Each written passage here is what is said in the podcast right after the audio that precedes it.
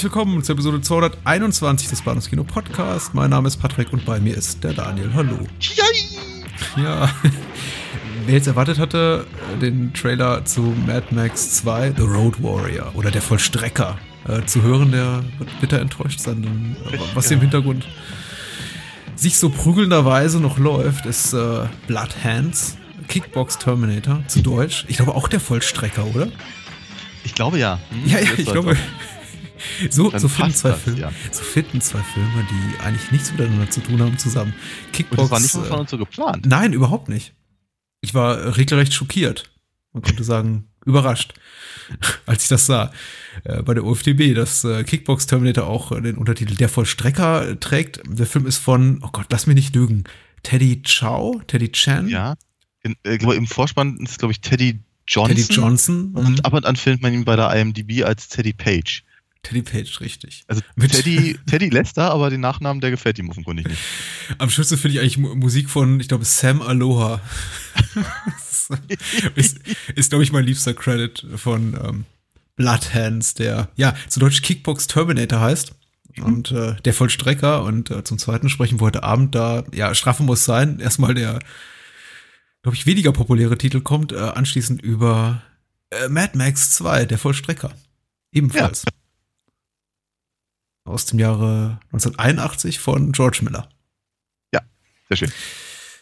Sehr schön, so sieht's aus. Ich freue mich drauf. Ja, ich, ich irgendwo auch. Ist auf jeden Fall ein sehr schöner Vorschlag, äh, von dem ich ehrlich gesagt überrascht war, dass du damit um die Ecke kamst, aber Ich habe ich hab ehrlicherweise einfach nur gelesen, dass äh, Bloodhands, äh, wie er auf Englisch heißt, ähm, äh, jetzt irgendwie vom Index genommen wurde und dachte mir, das wäre doch mal eine gute Gelegenheit. Ich habe keine Ahnung, warum der auf dem Index überhaupt stand, aber ja, es wäre Äh, einfach mal eine gute Gelegenheit, dem, dem zu noch mehr, noch mehr Post-Videotheken-Ruhm zu, äh, zu verhelfen. ja, äh, auch da findet sich ein roter Faden, denn auch ähm, Mad Max 2 ist ja D End FSK 18 seit, ich glaube, vier Jahren mittlerweile.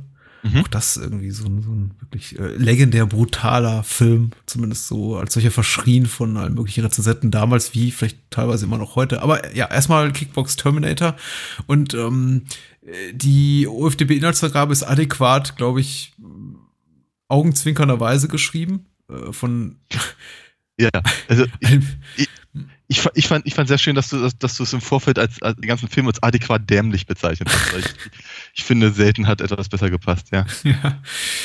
Kickbox Terminator, der Vollstrecker. Äh, Über diesen Film schreibt Bockel die Bu. Äh, weil, ja, es geht schon wieder los. Ach, verdammt. Äh, gan, gan, übrigens, ganze 600 Mal gelesen seit äh, 2007, was ein Indikator dafür sein sollte, wie viele Menschen uns jetzt heute Abend zuhören. Ja, aber wenigstens haben die alle jetzt nicht mitbekommen, wie mir gerade mein Wasser aus der Nase gelaufen ist. Vielen Dank dafür. Die Inhaltsangabe beginnt mit den Worten: Der Kickbox Terminator hat Geburtstag und holt nur noch schnell seine Freundin und holt nur noch schnell seine Freundin zur Feier ab. Währenddessen bricht eine Schlägertruppe ins Elternhaus ein und ermordet Vater und Mutter. Geht's wieder? Ah, Das wird nie wieder Ja. gehen. Ja. Der Kickbox Terminator will Rache, doch seine Freundin bringt ihn zur Vernunft und der Fall wird der Polizei übergeben. Als die Schlägertruppe auch noch seinen Trainer ermordet und seine Freundin entführt, äh, sieht der Kickbox Terminator rot und nimmt das Gesetz selbst in die Hand. Der Kickbox Terminator hat einen Namen. Ja, Das- der ja, heißt Steve, genau. Steve, genau. Kickbox Terminator. Ist Ja. das schön. Ach, ja. Und- Ey, ehrlicherweise, ich glaube, für diese Lachanfälle, das, also, für die lohnt sich irgendwie der ganze Rest der Woche. Das ist, äh, ist wundervoll. Es ist Vielen Dank. äh, ein, ein, ein, ein, ein Film, der zum, zum Schmunzeln ermuntert, möchte man sagen. Ja, ja, äh, durchaus. Ah, oder um es mal anders zu beschreiben, wie hat, ich fand ja adäquat dämlich schon, schon, schon gut genug. Mhm. Ähm, aber ich, ich habe ja so das Gefühl, hinter, hinter der schlechten Kameraführung, hinter den überforderten Schauspielern, hinter dem nicht existenten Drehbuch, hinter der uninspirierten Musik und dem und dem de, de, de, dem Gefühl irgendwie einen, den, den, den Abschlussfilm oder den, oder den äh, vielmehr die die die Videobegleitung eines eines äh, Hm. keine Ahnung einer, einer, einer Klassenfahrt oder sowas beizuwohnen äh, rein qualitativ her, schlummert ein, ein wirklich unterhaltsamer und möchte ich sagen guter Film. Nein, ich möchte nicht. Aber, aber ich, hab, ich hatte selten so viel Spaß bei so einem Film. Das war total gut. Wir haben, wir haben vergessen zu erwähnen, dass es sich um eine philippinische Produktion handelt. Was man ja, auch stellenweise ja, ja. sieht. Also, ja, doch, ist, es ist, äh, wir hatten ja Vergleichbare schon, ich möchte jetzt nicht sagen, äh, ja. Philippinen, Indonesien, gehupft wie gesprungen, kann man nur eh nicht auseinanderhalten, aber sagen wir mal, wir hatten ein ähnliches Phänomen auch schon beobachtet, als wir vor vielen Jahren sprachen über Lady Terminator. Ja. Auch da ein kleiner Brückenschlag zurück in die Vergangenheit, nämlich äh, insofern, dass man eben sieht, dass da äh, Nebenrollen oft auch mit einheimischen Darstellern besetzt werden, aber man dann auch irgendwie für die, für die Hauptrollen ja, ja mehr oder eher wenig talentierte äh, Gesichter aus dem amerikanischen Raum rekrutiert hat, die so, ja. so mal so ein bisschen die, die dritte Garde der Actionzunft darstellen. Wobei der, der, der Hauptdarsteller gehört nicht unbedingt dazu, denn der hat's ja, hat's ja schon drauf, Sean Donahue. Also, äh, er hat ja, also, Kick, Kick, Kickbox-Fähigkeiten. Das, das auf jeden Fall. Auch da, da gibt es so ein paar, ein paar Sachen. Ich meine, es ist, äh, es, äh, zu meiner, zu meiner Erheiterung äh, kann da wirklich echt jeder Kickboxen in diesem mhm. Film inklusive ja. dem, äh, dem, dem etwas, äh, äh, dem, dem, dem mittelalten, äh, halbbeglatzten äh, Supermarkt-Kassierer, ähm, ja. der in den ersten fünf Minuten ein paar irre Moves rausholt, mhm. die man ihm so gar nicht zugetraut hätte. Und das, das, das zieht sich dann auch wirklich wie Rotz am Ärmel durch den Rest des Films.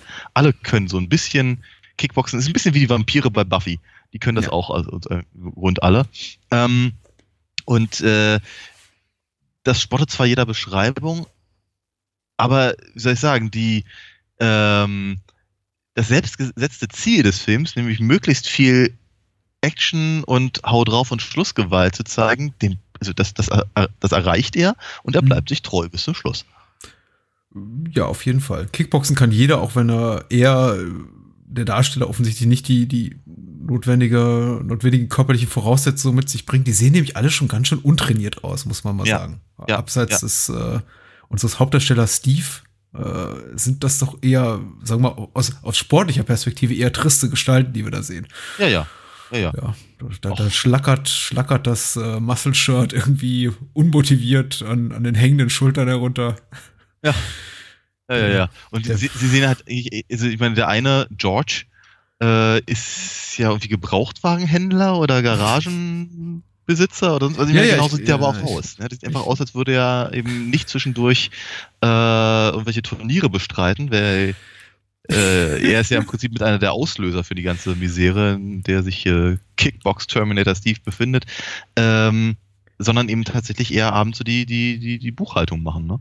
Wer, wer, wer hat denn die Medaille gewonnen? War das, äh, war das, das war George, George, oder war das ja, James? Das war George, okay. ja. ja, ja auch ähm, äh, kriegt langsam so eine Art Tonsur und vorne wird es auch immer, immer kürzer. Dafür hat er einen fiesen Schnurrbart, den er noch aus den 70ern gerettet hat.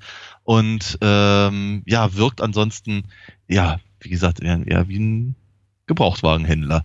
Mhm. Hat aber mhm. eben, und das ist genau der Punkt, eben diese, diese ominöse Medaille äh, offenkundig als neuer Kickbox-Champion äh, gewonnen, weswegen er und seine Kumpels deren Namen ich nicht alle auf dem Schirm habe. Ich weiß, äh, einer äh, hieß noch äh, Walter. Walter, Walter ist der Schwarze. Äh, genau. Dann gibt es noch F Frank, James und er eben, ja. Frankie und Georgie werden sie auch gerne genannt. Ja, genau. F Frankie spielt keine größere Rolle. Ja, ich glaube, ich darf verbrennen. Ja, James und James entpuppt sich so irgendwie als der als der Oberbösewicht, aber auch ja, erst genau, relativ der, spät im Film. Ja. ja, genau, der der der äh, Endgegner. Der, der Bossgegner quasi, ja. ja. Richtig. Äh, tatsächlich, ich meine, George und Walter hab, hatte ich zumindest ein, das Gefühl, sind die einzigen beiden äh, Leute in diesem Film mit so etwas ähnlichem wie schauspielerischen Ambitionen. Mhm. Mhm. Ähm, also sie, sie, äh, also auf jeden Fall die, die restlichen, die restlichen Leute in dem Film spielen sie mühelos an die Wand, aber das ist jetzt erstmal nicht so wahnsinnig viel gesagt. Ähm, aber ja, also bei, bei, den beiden habe ich einfach so das Gefühl, die haben ähm, mehr Einsichten in ihre Figuren und in ihre, in ihre ähm, ja, ganze äh, Ausrichtung und so. Ähm, alle anderen eher nicht so. Ja, ja. Ich hatte, hatte auch viel, viel, viel, viel Spaß mit äh, Steves quasi Schwiegervater, dem, dem äh, der, offenkundig so aufgeregt war, weil die Kamera auf ihm, äh, auf ihn gehalten wurde, dass er in Staccato blinzelte. Der, der auch Kickbox-Champion ist. Ja, natürlich. Stimmt, ja, ja, und Ja, eine ja. dicke Plauze vor sich her schiebt. Ja, Und- ja, ja. Ja, ja, ja. Es ist, äh, ich, ich, ich, ich glaube, der Film hatte ziemlich ab Minute eins mein, mein, mein Herz gewonnen. Allein schon die Tatsache, wie er beginnt, in diesem, in diesem, was sie sitzen in einer dunklen Bar oder in einer dunklen Kammer und, und diese Das Menschen. ist ihre, ich glaube, ich glaube, das ist einfach, das ist so, das ist so ihre, äh, also für mich sah das ein bisschen aus wie so eine Art Partykeller. Partykeller, ja, genau. Partykeller trifft es, glaube ich, ganz gut. Da sitzen diese vier Männer um die 40. Einer von ihnen hat offenbar ein, ein, ein wichtiges Kickbox-Tournament gewonnen. Es gab keinen Pokal, aber es gab eine schöne Medaille und alle wollen die Medaille mal angucken. Sind sternhagelvoll. Übrigens, be- be- das, das Besoffen ist gar nicht so schlecht gespielt. Ich habe es ihnen wirklich abgenommen. Ja, ich ja. dachte äh, tatsächlich, sie waren in der Szene betrunken. Dann geht aber diese Szene eben endlos weiter und sie fangen an, betrunken durch die Gegend zu fahren. Es gibt eine endlos lange, langen Blick mit der Kamera auf irgendwie, darauf, wie sie die, die Straße runterfahren und den Bordstein zwei, dreimal streifen. Und die, also die ersten zehn Minuten des Films beobachten wir sie eigentlich nur, wie sie, wie sie betrunken durch die Gegend laufen und dabei mehr oder weniger zufällig Leute umbringen, die auch Kickboxer sind. Ja, ja. Ladenbesitzer und äh, dann ist passiert ihnen eine Autopanne und zufällig ist eben gerade das, äh, das, das Anwesen von James äh, Ex-Geliebter, Schrägstrich Mutter von. Stacy, der Freundin von Nee, Steve. von Steve. Nee, nee, Ja. ist schon die Mutter von Steve. Erst die Mutter von Steve in der Nähe. Ja. Ja. Äh, Sie brauchen Hm. Wasser für ihren kaputten Kühler oder so am mit Auto ihrem und kickboxenden dicken Ehemann. richtig, Hm. genau. Ähm, Der den Kuchen Ja, vergessen hat. richtig. Und ich, äh, der dann auch sagt, äh, oh, ich muss den Kuchen noch schnell vom Bäcker holen. Ich will ja keinen Ärger mit Steve riskieren. Immerhin ist er ein Kickboxer. Ja, damit man das auch schön weiß, genau. Richtig. Ja. Wie der Vater, so der Sohn. Wurde auch, glaube ich, mehrmals gesagt in dem Film. Hm. Ja. Äh, Richtig, genau. Und und als äh, du hast es ja schon ganz, ganz, ganz gut gesagt. Also wir, die, die, die sie, sie stolpert. Ehrlicherweise, ich finde schon, dass sie eigentlich ab der ersten Minute wie ganz schöne Arschlöcher wirken. Also ja, keine, doch. keine, keine wirklich sympathischen äh, ähm, Figuren. Ähm, aber de facto, sie, sie, also außer dass sie Arschlöcher sind, tun sie erstmal nicht viel. Und dann stolpern sie irgendwie in, in, in, äh, in blöde Situationen, weil wirklich, also ich meine, weil, sie sich immer einfach benehmen wie Arschlöcher. Ähm, und dann irgendwie nicht, nicht, nicht so das, das, das, das Richtige tun und woraufhin, übrigens ein schöner Effekt, wie ich fand, also für, äh, hätte ich dem Film gar nicht zugetraut, äh, den, den, diesen Supermarktkassierer da in mehr oder weniger aus ungewollt in seine, äh, in seine Theke stolpern lassen und er mit einer großen Schmarre an der, an der Stirn dann äh, äh, von uns geht. Hm.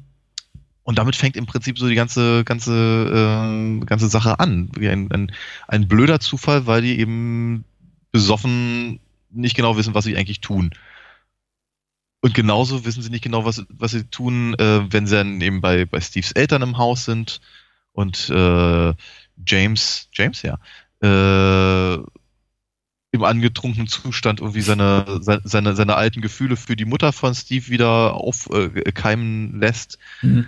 Und ja, wie gesagt, dann, dann geht's, dann geht's halt irgendwann zur Sache. Und ehrlicherweise genau so geht's auch weiter. Sie wollen dann irgendwann das mit, mit äh, Jon klauen, und landen dann mit dem Bullen im, im Pool, den sie auch mal im Munter umbringen, Hm. ähm, und so weiter. Ich, ich, ich finde es ich finde es eigentlich tatsächlich total, total spannend, dass sie eben das, das, da, da, ist nichts, da ist keine, keine, keine Verschwörung, da ist kein, kein, kein, kein übermächtiger Supergangster, der irgendeinen finsteren Plan verfolgt. Das sind einfach nur ein paar Arschlöcher, die eben besoffen Scheiße gebaut haben und aus der Nummer nicht mehr rauskommen. Ja, es erinnert so ein bisschen, ja, es erinnert da, dahingehend so ein bisschen an Fargo oder sowas. Ja, ja, ja, ja. ja, und, und auch, auch in gewisser Weise so in seiner Tendenz, dass, dass Menschen eben im Film auch sehr, sehr schnell sterben, so ein bisschen gegenläufig zum, gegenläufig zum Trend im aktuellen Action-Kino, in dem eben die Helden alles überleben und auch mal von 20 Meter hohen Häusern runterspringen können und ihnen nichts Mhm. passiert. Hier in, in, in Bloodhands oder Kickbox Terminator sterben tatsächlich alle relativ schnell. Also es reicht eigentlich schon durch so eine Kunstglasscheibe zu fliegen oder mal irgendwie un un unglücklich auf den Boden aufzukommen, um dann, Mhm. ja, das Zeitliche zu segnen. Anderer, andererseits hauen sie sich dann aber auch fünf Minuten äh, ähm, immer in die Gusche mhm. und stehen auf, ohne, ohne eben eine Schramme zu haben. Ja. Also der eine oder andere Schlag, also ich meine hier der, der, der Sohn von George, Bruce, mhm. ähm, auch, auch, auch so eine schauspielerische Konifere. Ähm, ähm, wenn er nicht gerade vor sich hin winselt, haut er sich ja auch ab und an mal und äh, krieg, kriegt die, den einen oder anderen Schlag direkt in die ja. Nierengegend. Macht kurz uh und dann ist er wieder da. Ja, ist wirklich weiter. eine arme, wirklich eine arme Sau, wirklich eine arme Sau. Das ist äh, äh, der, der Film ist es ist die, es ist die. Sein. Bruce. Ja, ja, glaube glaub ich, dass das Dialog, dialogseitig das Highlight des Films ist wahrscheinlich, genau, Dad, I, I don't wanna be a kickboxer. I just wanna be me. I just wanna be Bruce. und, und, und äh, wenn man denkt, es könnte schlimmer nicht sein, antwortet der Vater irgendwie, okay, but at your own time, uh, at on your own time and at your own expense. und du denkst dir so, bitte. Kids. Ja. zwischendurch auch noch irgendwie zurecht, zurecht äh, gewiesen, unterbrochen mit äh, Papa hat Arbeit, äh, ich muss Sachen erledigen und greift dann irgendwie äh, bedeutungsschwanger nach irgendeinem nach einem äh, leeren ja. Ordner und, und ja, ja. Äh, öffnet ihn, nur um ihn dann wieder bedeutungsschwanger zu schließen. Aber ähm, ja, wirklich sehr schön. Ich, wahrscheinlich auch das, was man miterlebt haben muss, überhaupt die, die, die, also die, hm ein sehr schön konstruierter Film mit wirklich sehr vielen schönen kleinen äh, humoristischen Spitzen, eher unfreiwilliger Natur. Das macht den Film irgendwie auch so liebenswert. Äh, aber äh, auf jeden Fall ein Film, der sehr, sehr viel Spaß macht. Ich glaube, ja. also ich, ich warte ja schon so ein bisschen ansatzweise mein Herz verloren, wie gesagt, nach der, nach der besoffenen Tötungsorgie durch alle möglichen Gebäude und Lokalitäten und auch irgendwie Sprüchen wie weiß ich nicht, dass irgendwie die, die, die, die böse, unfreiwillige Killerbande dann auch noch rechtfertigt, dass sie da Steves Vater umbringen mit irgendwie, uh, he asked for it, nachdem nee. sie irgendwie gewaltsam in seinen irgendwie äh, seine Frau äh, äh, bedrängt haben und naja, egal. Ja. Aber gut, he asked for it. Und aber dann, nachdem irgendwie dieser ganz furchtbare Terror zu sehen ist, sehen wir dann eben Schnitt auf Steve und Tracy, die zu seiner Geburtstagsparty äh, fahren. Und, und Steve ist so, ich bin so glücklich, Tracy. Was für ein Tag. uh, finally it's all coming together. You, my dad. Und, und er, ist, er ist so glücklich. Und er freut sich auf diesen Geburtstagskuchen. Und das ist, äh, diese Euphorie ist, ist, ist ganz fantastisch. Ja. Hm. Ich finde auch, auch interessant, dass man den Hauptdarsteller des Films erst nach 20 Minuten sieht. Hm? Ich habe auf die Uhr geguckt, weil ich mich ein bisschen gewundert habe, dass der Kerl auf dem DVD-Cover ähm, eben bis dato noch nicht aufgetaucht war. Mhm. Ja, und die brauchen echt 20 Minuten. Und dann, dann sieht man ihn nicht mal ganz. Ich frage mich, ob das gewollt ist oder ob das eher so ein Beleuchtungsproblem war. ja. Wir werden es nicht herausfinden. Vermutlich nicht, nein. Hm. Ja. Gibt ja zahlreiche schöne Momente, die man noch nennen kann. Ich weiß nicht, man, man, man möchte einfach eine, eine, warme Empfehlung aussprechen, sich den Film einmal anzusehen. Ist ja. relativ leicht verfügbar, wenn man gewillt ist, danach zu suchen. Ja, ja. Äh, und das, das ist schön. Ja, also wie ich, ich, ich sage, sagte ja, der ist, ist, völlig, ist völlig bekloppt, aber er macht echt Spaß. Und mhm. ähm, ich hatte so das Gefühl, äh, also wirklich ohne ihn zu sehr edeln zu wollen, aber ich könnte mir fast vorstellen, der würde sich lohnen für ein Remake mit ein bisschen mehr Geld dahinter und, naja, Schauspielern vermutlich. Ähm, was ich interessant fand, war, dass er, dass er äh, über weite Strecken sehr unblutig daherkommt. Mhm. Mhm. Ähm, und wenn tatsächlich mal äh, Blut zu sehen ist, ist es ähm, nicht, nicht so überkandidelt. Es wird wie, wie zum Beispiel eben dieser, dieser, dieser Schnitt im, auf der Stirn ja. des Kassierers. Das sieht schon, das sieht, ver, sieht verhältnismäßig echt aus und eben gar nicht so, ähm, so, so äh, gory oder wie man es auch immer nennen mhm. möchte. Außer dann zum Schluss, wenn der Film im Prinzip sich komplett von der von dem bisschen Story, was er sowieso schon hatte, verabschiedet und eigentlich nur noch ein, äh, ein Computerspiel ist mit, äh, mit, mit Level-End-Gegnern, die äh, Steve dann ähm, auf, dem, auf dem Weg zu, zur oberen Spitze dieser Ruine, in der sie sich da prügeln, mhm. äh, trifft. Ähm, Figuren ohne Namen und größtenteils auch ohne Gesicht. Ja, das ist interessant. Woher kommen die denn alle? Richtig, wir kommen im ganzen Film nicht vor Und äh, all das hätte er rein theoretisch auch mit den, ähm, mit den, mit den, mit den Kumpels von, von James machen können. Einer war schon ähm, tot zu dem Zeitpunkt, glaube ich. Der ist irgendwie am, am Hafen da verbrannt. Ja, die sind alle schon tot zu dem Zeitpunkt, aber hätte man es anders geschrieben, wäre es ja. durchaus möglich gewesen, im Prinzip diesen, diesen, diesen Bosskampf dann eben mit denen zu bestreiten und nicht eben mit irgendwelchen komischen Schergen. Mhm. Kein Mensch Ahnung hat, wo die eigentlich herkommen, was die eigentlich wollen, warum sind die da, warum, warum ist das eigentlich jetzt für, für, für Steve so überhaupt kein Problem, äh, 20 mhm. Leute umzubringen? Ja, ja, die, die, die, charakterliche Entwicklung von Steve ist wirklich, äh, ist wirklich bemerkenswert, weil er ist ja nicht, ich möchte nicht sagen, er ist unbedarft, aber er ist ein relatives, also dafür, dass er eben ein professioneller Kickboxer ist, eben eigentlich eine relativ äh, pazifistische Natur, der eigentlich ja. gerne auch Geburtstagstorte isst und seine Ruhe hat und äh, er lebt aber in einer dieser typischen Actionfilmwelten, in der jeder auf Aggression gepolt ist. Er geht irgendwie nur über einen Spielplatz und da wartet irgendeine ja. Gang auf ihn. Hey Steve, ja. hier, mach mal dich einen dicken Macker. Und er so, ach komm Jungs, lass mich nur durch. Was, was, was? Ja. Uff, komm. Ja, und, ähm, und, und, ja, genau. Und irgendwie dann auch konsequent, dass er eben in der letzten halben Stunde zum irgendwie Foltermeister, Schrägstrich Hammermörder wird und irgendwie Leute auf Bahngleisen verrecken lässt und ja. Ja. fetten Hammer jemanden irgendwie in, in, in, die Fresse zieht und ja. Auch ein schöner Effekt im Übrigen.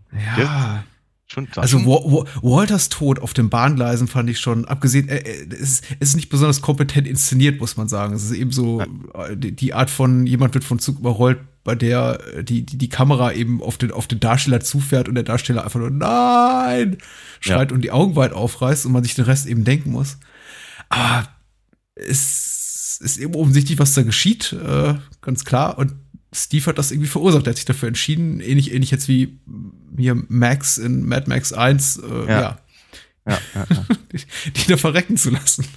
Ja. Es ist äh, uncool von Steve irgendwie. Irgendwie ja, ne? Ja, Und, schon. Ja. Um, ähm, aber wie gesagt, in, der, der, ja? in einem besseren Film würde es einen ärgern, möchte ich sagen. Kann sein, ja. Ja. In der Tat. Aber der, aber der Hammer über, über, über den Schädel, der ist schon nicht schlecht. Und mir, ich, ich persönlich fand ja auch den Nagel in, in, in den Hinterkopf sehr unsympathisch. äh, ein, ein, auch äh, ein, ein, ein schöner Effekt, wenn der eben irgendeinen dieser, dieser, dieser namenlosen Henchmen ähm, mal kurz äh, an, an, eine, an eine Wand haut, bei dem, an der man vorher gesehen hat, dass, dass da verschiedene rostige Nägel rausgucken und, äh, und das, das Blut mal so, so kurz einen kleinen Fontäne äh, Richtung, Richtung, Richtung Zuschauer spritzt.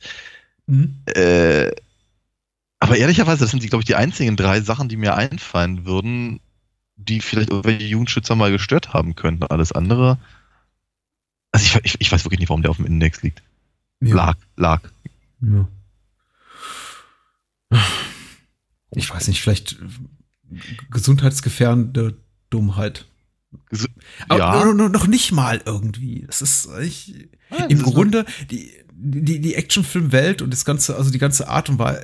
Du, du sagst völlig zu Recht, irgendwie mit einem, mit einem ordentlichen Budget und ordentlichen Schauspielern und ein bisschen besseren Tricks, also vor allem Leuten, die auch irgendwie Kickboxing ein bisschen adäquater beherrschen würden, als jetzt irgendwie hier die, die meisten Figürchen tun, könnte das auch ein ganz normaler Mainstream-Hollywood-Film sein. Ja. Das ja. ist ja. nichts verkehrt inhaltlich daran. Ja. Und ja. Was nicht heißen soll, dass es das den Film irgendwie, irgendwie schlauer macht. Aber nein, sicherlich, sicherlich nicht. Aber äh, ich finde, ich meine, wir, nein, er ist überhaupt nicht kompetent inszeniert, kein bisschen. Mhm. Ähm, vielleicht, vielleicht ist er halt mit den Möglichkeiten umgesetzt, die man, die man so hat. Tja, ähm, ich glaube aber dennoch, er hat, er hat halt diesen, diesen, wie ich finde, sehr interessanten Ansatz, eben keine, keine Riesennummer eben im Prinzip mhm. aus dem, aus den Vorgängen zu machen, sondern äh, ihnen was, was völlig Banales voranzustellen und dann die Leute da so durchtorkeln zu lassen. Mhm.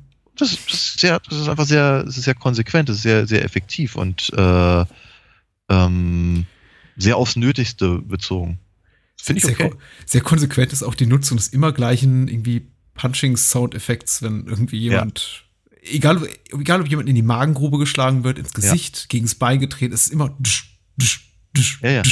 Und wenn man das tatsächlich, es, es hat so was, wie soll ich sagen, nicht einschläferndes, äh, hypnotisches irgendwie nach einer Weile. Mhm. Die, die, auch mal die Augen zu schließen und das wirk auf sich wirken zu lassen. Au- Autogenes Training in Filmform. Ja, es ist äh, definitiv was Besonderes. Der ganze Film ist was Besonderes. Und ähm, eine Sache habe ich mir notiert, die wollte ich, ich glaube auch die einzige Notiz, die ich mir gemacht habe, weil kein, kein Film, bei dem ich jetzt mich irgendwie groß veranlasst fühlte, mich jetzt hier irgendwie äh, akribisch auf dem Papier auszulassen. Aber notiert habe ich mir, ähm, der Superman-Witz aus Hollow Man äh, Ja. verfolgt uns. Richtig, auch, ja. auch, auch hier Ja. tritt er auf. Und ich frage mich, ob er irgendwo anders noch auftaucht. Ich weil weiß ich meine, ich habe ihn noch aus irgendeinem anderen Film auch noch. Äh, Sinn. ja. Ich weiß nicht. Reservoir Dogs? ich bin nicht sicher. Ich glaube, ich glaube, macht Tarantino so Nein. krampfhaft homophobe Witze? Kann man das? Nee, ich glaube. Nee, ich, ich, ich glaube ich glaube nicht, aber. Das ist der Witz, Ah, also den man- Also er hatte schon seit sehr, sehr langer Zeit einen sehr, sehr langen Bart. Es ist der Witz, dessen Pointe man verderben kann, indem man ihn ankündigt mit, ähm, kennst du den Witz mit äh, Superman, Wonder Woman und dem Unsichtbaren? Mhm. Genau. So, so wird meine Mutter den Witz erzählen. äh, tut sie ja zum Glück nicht. Aber meine Mutter wird auch niemals Bloodhands, aka Kickbox Terminator, der Vollstrecker gucken, was wahrscheinlich gut ist. Denn äh, ich möchte, dass sie noch ein paar Jahre lebt und nicht irgendwie vor, vor, vor, vor Ek- Ekstase hier einen Herzattack hat. Ja. So, gibt's so irgendwas? Nee, ich glaube nicht. Ähm, also ernst, ernsthaft nicht. Ich werd, mir, mir hat er wirklich ausnehmend gut gefallen. Ich hatte, ich hatte wirklich Spaß. Hm. Äh, und ich, find, ich, ich ich fand ihn auch überhaupt nicht langweilig oder, oder, oder langatmig oder all das. Bei allen, bei allen ähm, Unpässlichkeiten des Films, ja, wie gesagt, ist ein, ein, ein, eine, eine, eine kleine vergessene Perle, habe ich so das Gefühl. Hm.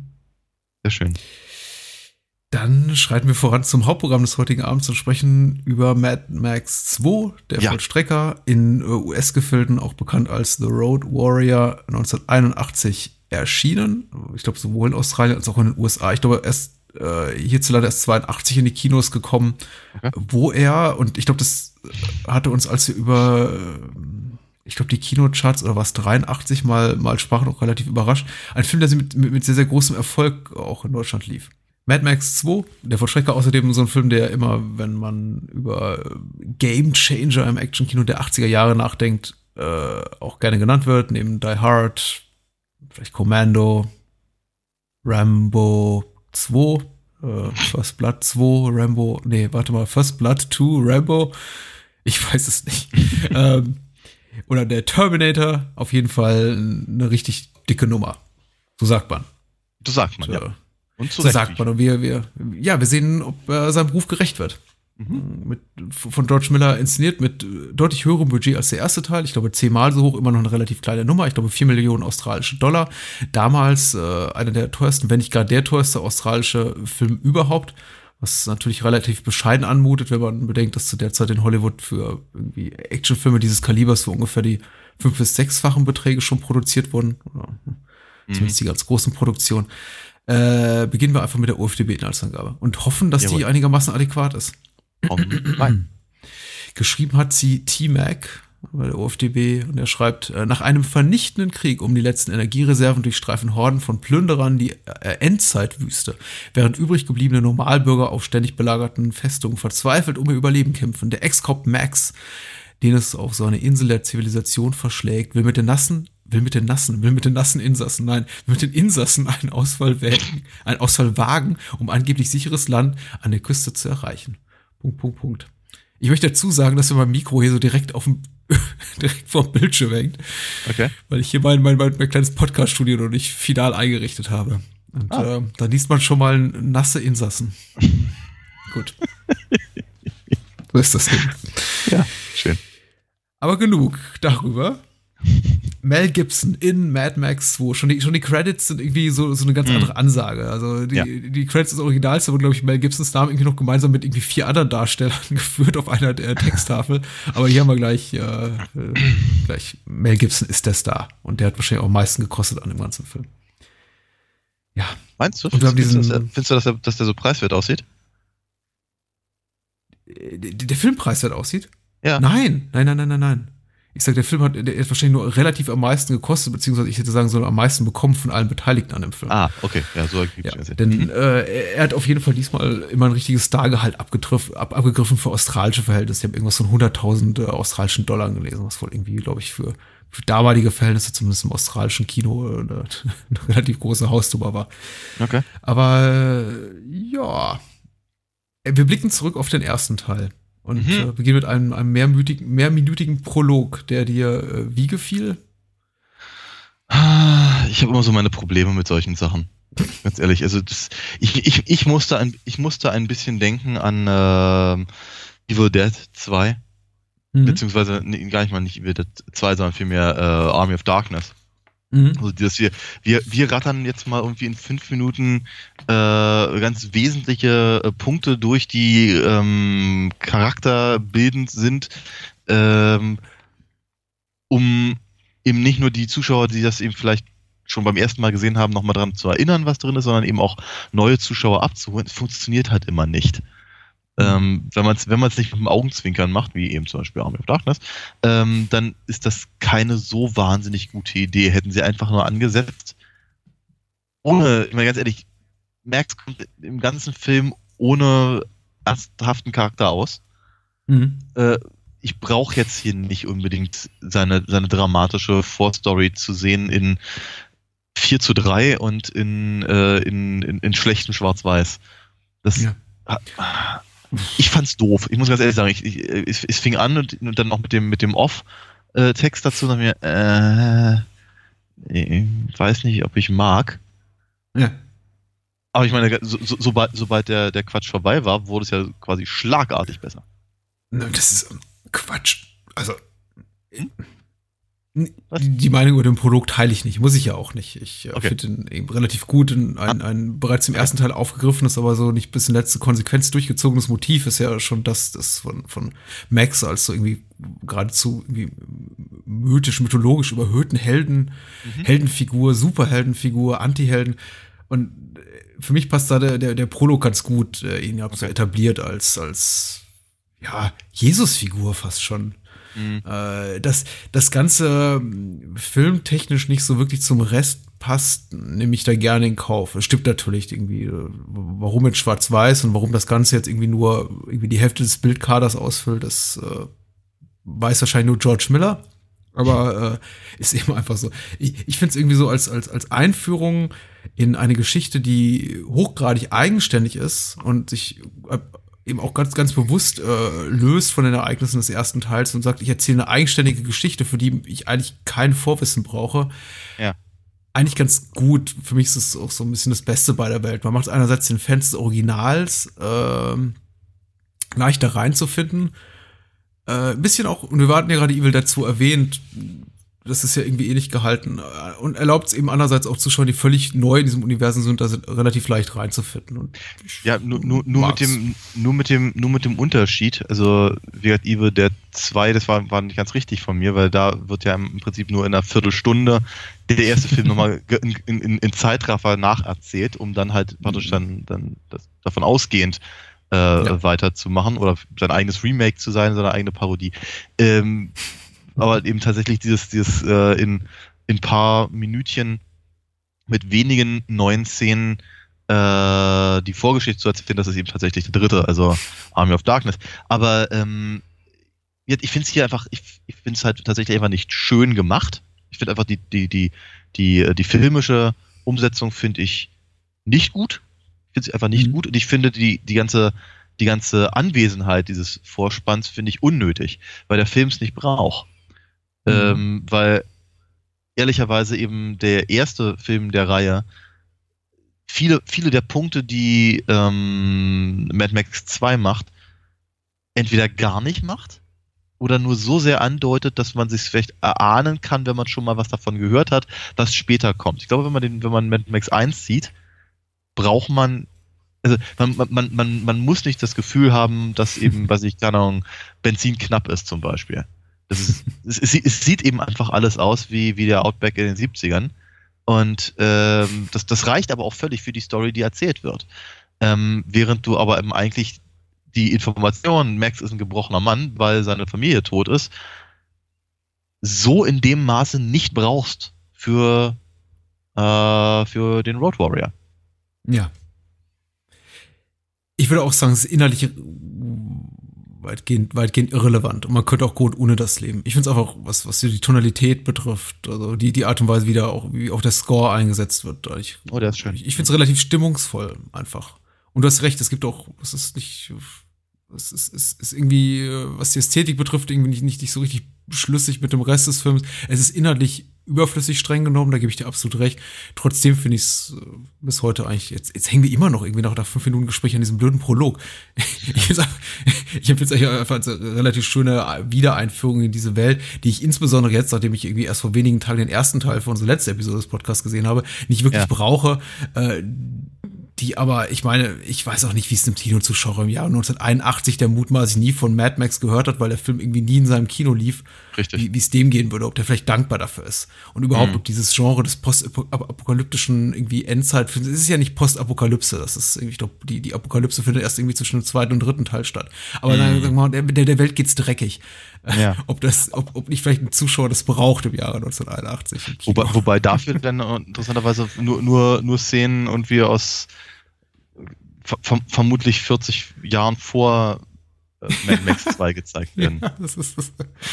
Also da, äh, dafür, dass relativ wenig Zeit äh, ganz strikt innerhalb der Filmchronologie vergangen ist zwischen Teil, Teil 1 und 2, äh, vermutlich zwei oder drei Jahre, äh, ist ganz schön viel, ist die Welt ganz schön vor die Hunde gegangen. Die sah schon im ersten ja. nicht gut aus, aber ja. ulala. Ja, in der Tat. Ich meine, wie, wie, viel, wie viele Jahre lagen tatsächlich zwischen dem Film? Ich meine, äh, vier, Jedenfalls oder? Zwei. Nee, zwei. Der, der erste kam 79 raus, Ach, der 79. zweite 81. Wann, wann sie genau gedreht wurden, weiß ich nicht. Ja, okay, aber auf, auf jeden Fall scheint, äh, scheint Mel Gibson um zehn Jahre gealtert zu, gealtert zu sein. ja, genau. Weil äh, er sieht eben nicht mehr aus wie 17. Mhm. Er war irgendwie auch 22, 23 oder so in Richtung. Mhm. Aber er sieht jetzt mittlerweile eben wirklich aus wie ein, wie ein, wie ein Mann in, in, in seinen 30ern.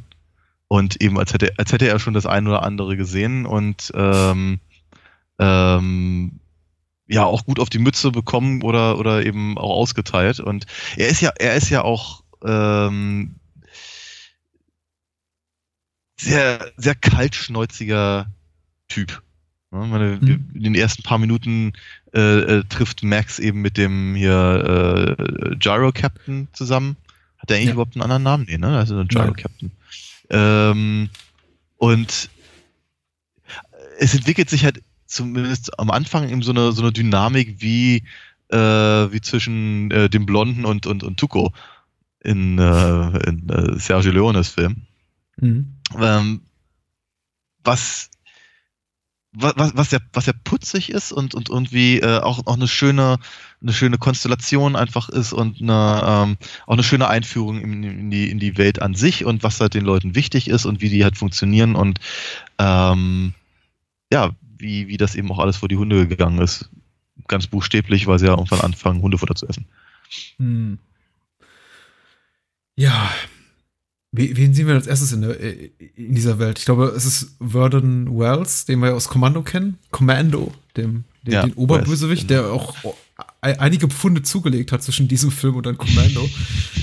der, der, der, der Mad Max 2 noch eine durchaus beeindruckendere Figur hat äh, und irgendwie auch äh, physisch sehr, sehr fit wirkt und durchaus oh ja. bedrohlich. Oh ja. Äh, auch so ein Motiv, was weitergeführt ist, ist das äh, Bösewicht, die Bösewicht im Mad Max-Universum, zumindest in den ersten beiden Teilen, irgendwie so ein bisschen ein Hang zu, weiß ich, zum Lack- und Leder-Fetisch ja. pflegen, irgendwie ja. auch irgendwie so, auch, auch, so, auch so ganz bewusst so eine schwule Ästhetik, das meine ich völlig wertfrei leben. Ja, ja, natürlich, klar. Das ist, ich meine das ist, das, äh, das bedingt sich aber natürlich so ein bisschen. Ich meine, äh, die, die, die, die Chefs, die äh, Wes da anhat, ähm, mhm die, die, die kommen ja nun mal die eben aus der Hose. die Arschbackenfreien. Ja, das ist, das ist ja nun mal so. Ich meine, das kommt halt, kommt ja, ja aus der Biker-Szene, damit du eben deine Lederhose im Prinzip über deine normale Hose anziehen kannst. Ja. Dass es nur arschfrei ist, ist im Darkroom einfach mal von Vorteil. Ja. Ne? Und, Schön gesagt. Äh, ja, no, aber ist so. Und ähm, das, das halt miteinander zu verknüpfen und eben auch auf den Punkt zu bringen, fand ich, ich finde das eigentlich ganz sympathisch, muss ich ganz ehrlich sagen. Hm. Ähm, ich weiß nicht, ob sympathisch der Ausdruck ist, den ich wählen würde, aber ich finde es auch, äh, ich, es ist, es ist in dieser Form, wie es hier verwendet wird, finde ich total legitim und ich glaube auch, einer der Gründe, dass es irgendwie so, glaube glaub ich, völlig, völlig wertfrei ist und irgendwie auch nicht kommentiert wird und irgendwie nie in den Vordergrund gestellt Aus, wird. Auch, ja. auch, auch so ein, bitte? Außer, außer bei den, äh, den, den, den äh, Smegma-Gangsters und den Gayboy-Bikers. Smack, Smegma Lovers, glaube ich, und Gayboy Berserkers. Was Also, man ja, ja. nicht hört, wenn man, wenn man, wenn man nicht die Untertitel einschreibt. Richtig, ja. Ja, äh, klar, es, äh, es, es wird offenkundig, äh, sagen wir mal, es wird nicht, es wird nicht wertend äh, irgendwie genutzt und äh, es ist eigentlich auch eine, sagen wir mal, relativ unsexualisierte Welt. Mhm. Äh, insofern, glaube ich, Mhm. ist es niemals an irgendeiner Stelle so aufdringlich, dass man sagt, okay, hier wird irgendwie ein, ein Lebensstil irgendwie offen feindselig angegangen oder kritisiert oder instrumentalisiert für eine, für eine Ja. äh, tendenziell negative Sache. Ja, es ist, Äh, es ist, in- in- es ist, es ist nicht, es ist nicht so wie die, äh, wie die beiden schwulen Killer bei James Bond noch ein paar Jahre vorher. Genau. Es ist, glaube ich, eher so eine äh, Notwendigkeit, wie man sie wahrscheinlich auch in tausend einer Knastserie oder Knastfilmen sieht aus den Mhm. USA, in denen man einfach sagt so, naja, ist ja sonst niemand da. Ups, ich, Ja, mir ist die Seife ausgerutscht. Ja, Ja, war ja. so. Oh Gott, ich glaube, wir reden uns gerade im Kopf und Kragen. Naja, Vernon, Vernon Wells ist fit, der gute Mann. Und äh, äh, ja, eigentlich so der erste, erste Schurke, den man so sieht, als Wes äh, dem, dem Mel Gibson als Max, Max begegnet. Was finde ich immer sofort auffällt bei dem Film, was mich immer so mit als erstes begeistert, ist neben dem Score von Brian May, also Mhm. nicht der Queen Brian May, der heißt Nee. eben auch nur zufällig so, den hatten wir auch schon, glaube ich, in anderen äh, Podcasts. Ja. Äh, ist, Vor, allem bei australischen Filmen. im australischen Film, man, man möchte meinen, er sei einer, ja, er sei der einzige Komponist, den so das australische Kino der 70er, 80er zu bieten hat. Ja, dem ist natürlich nicht so, aber was eben besonders immer ins Auge sticht, ist äh, wortwörtlich die, äh, die Kameraarbeit in dem Film. Der Film sieht einfach unfassbar gut aus. Oh ich. ja. Also er ist so, er ist so schön. Das ist Mhm. noch mal so ein, noch mal, äh, noch, noch mal eine neue Qualität im Vergleich zum ohnehin sehr schönen ersten Teil. Aber hier ist irgendwie so, hier, hier, hier stinkt zum, zu, zum ersten Mal für mich so richtig diese, dieses australische Outback so nach, nach Hitze und Schweiß und Dreck Ja. und Mord Ja. und es ist alles so, ah, es Ja. hat so eine Haptik. Ja, ist absolut richtig. Mhm. Ähm, ich finde, aber das- das, das funktioniert aber auch auf, auf, auf, auf, auf jeder Ebene, weil ich irgendwie das Gefühl habe, die, äh, die Bilder geben das her, aber wenn, der Score, den hat das ja gerade erwähnt, aber auch äh, einfach, wenn, wenn, wenn die Motoren eben brummen, hat Mhm. man irgendwie das Gefühl, das ganze Wohnzimmer bebt. Oder vermutlich das Kino, wenn man es damals, äh, wenn man das Glück hatte, ihn halt da sehen zu dürfen. Ich würde den wahnsinnig gerne, glaube ich, auf, auf einer großen Leinwand sehen. Oh ja. Ähm, und was ich natürlich sehr, sehr positiv vermerken muss, dass der Film mir halt im Prinzip genau das gegeben hat, was ich schon beim ersten erwartet habe. Äh, einfach aus diesem, aus diesem, aus dieser ungünstigen Situation heraus halt sehr viel von den Filmen halt mitbekommen zu haben, ohne sie wirklich jemals wirklich ernsthaft gesehen zu haben.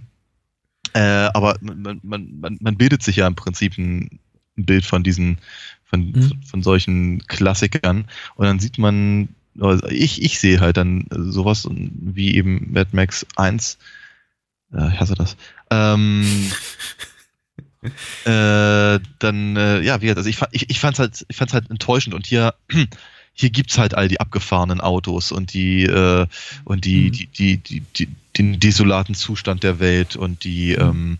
ähm, äh, die, äh, ich meine, wenn du halt irgendwie hier Lord Humongous äh, dir anguckst mit der, mit der, mit der Maske, was ich uns auch sehr clever finde, ist, dass er die nie abnimmt.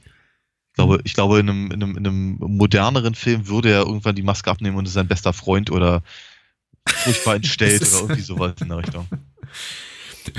Wer ist wessen bester Freund?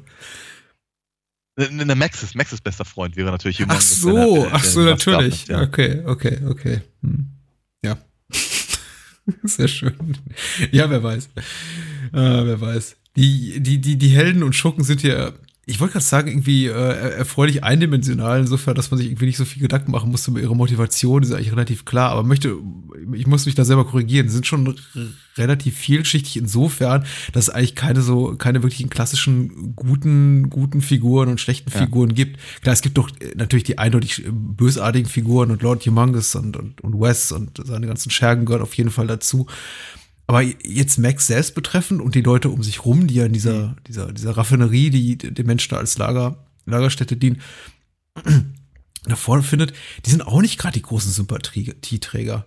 Und nee, selbst so, so, so, eigentlich, eigentlich in jedem anderen Film äh, positiv gezeichnete Figuren, also so wie der Gyro Captain, der erstmal so als Comic Relief eingeführt wird in einem Film, oder der, der, der kleine Junge, der dieses, ich glaube, Feral Kid, so, so wird er in den Credits genannt. Mhm das sind auch ziemlich äh, ambivalente Gestalten. Auf jeden Fall. Ja, sie sind halt in allererster Linie, sind sie, glaube ich, Überlebende. Ja. das, äh, vom, vom, ich meine hier, ähm, äh, wie, wie, wie viel noch Papagallo zum Beispiel, mhm. ist schon, schon jemand, der Verantwortung trägt, ähm, mhm. aber jetzt eben nicht unbedingt einer, der keine Ahnung, populäre Entscheidungen trifft und, und, und, und das, sondern eben, ich glaube, ich glaube, wenn, wenn sie alle sympathischer wären, dann hätten sie vermutlich nicht überlebt. Und ich finde die Aussage an sich schon mal ganz spannend. Ja. ja. Das ist halt genau die Frage, die ich mir halt immer stelle bei, äh, bei sowas wie Walking Dead oder sowas. Ne? Wenn, wenn ihr, wenn, wenn, wenn die eben, wenn, wenn man halt die Zeit hätte, sich mit all diesen Seifenoper-Problemen äh, auseinanderzusetzen, wäre man vermutlich in einer solchen Welt sehr schnell sehr tot.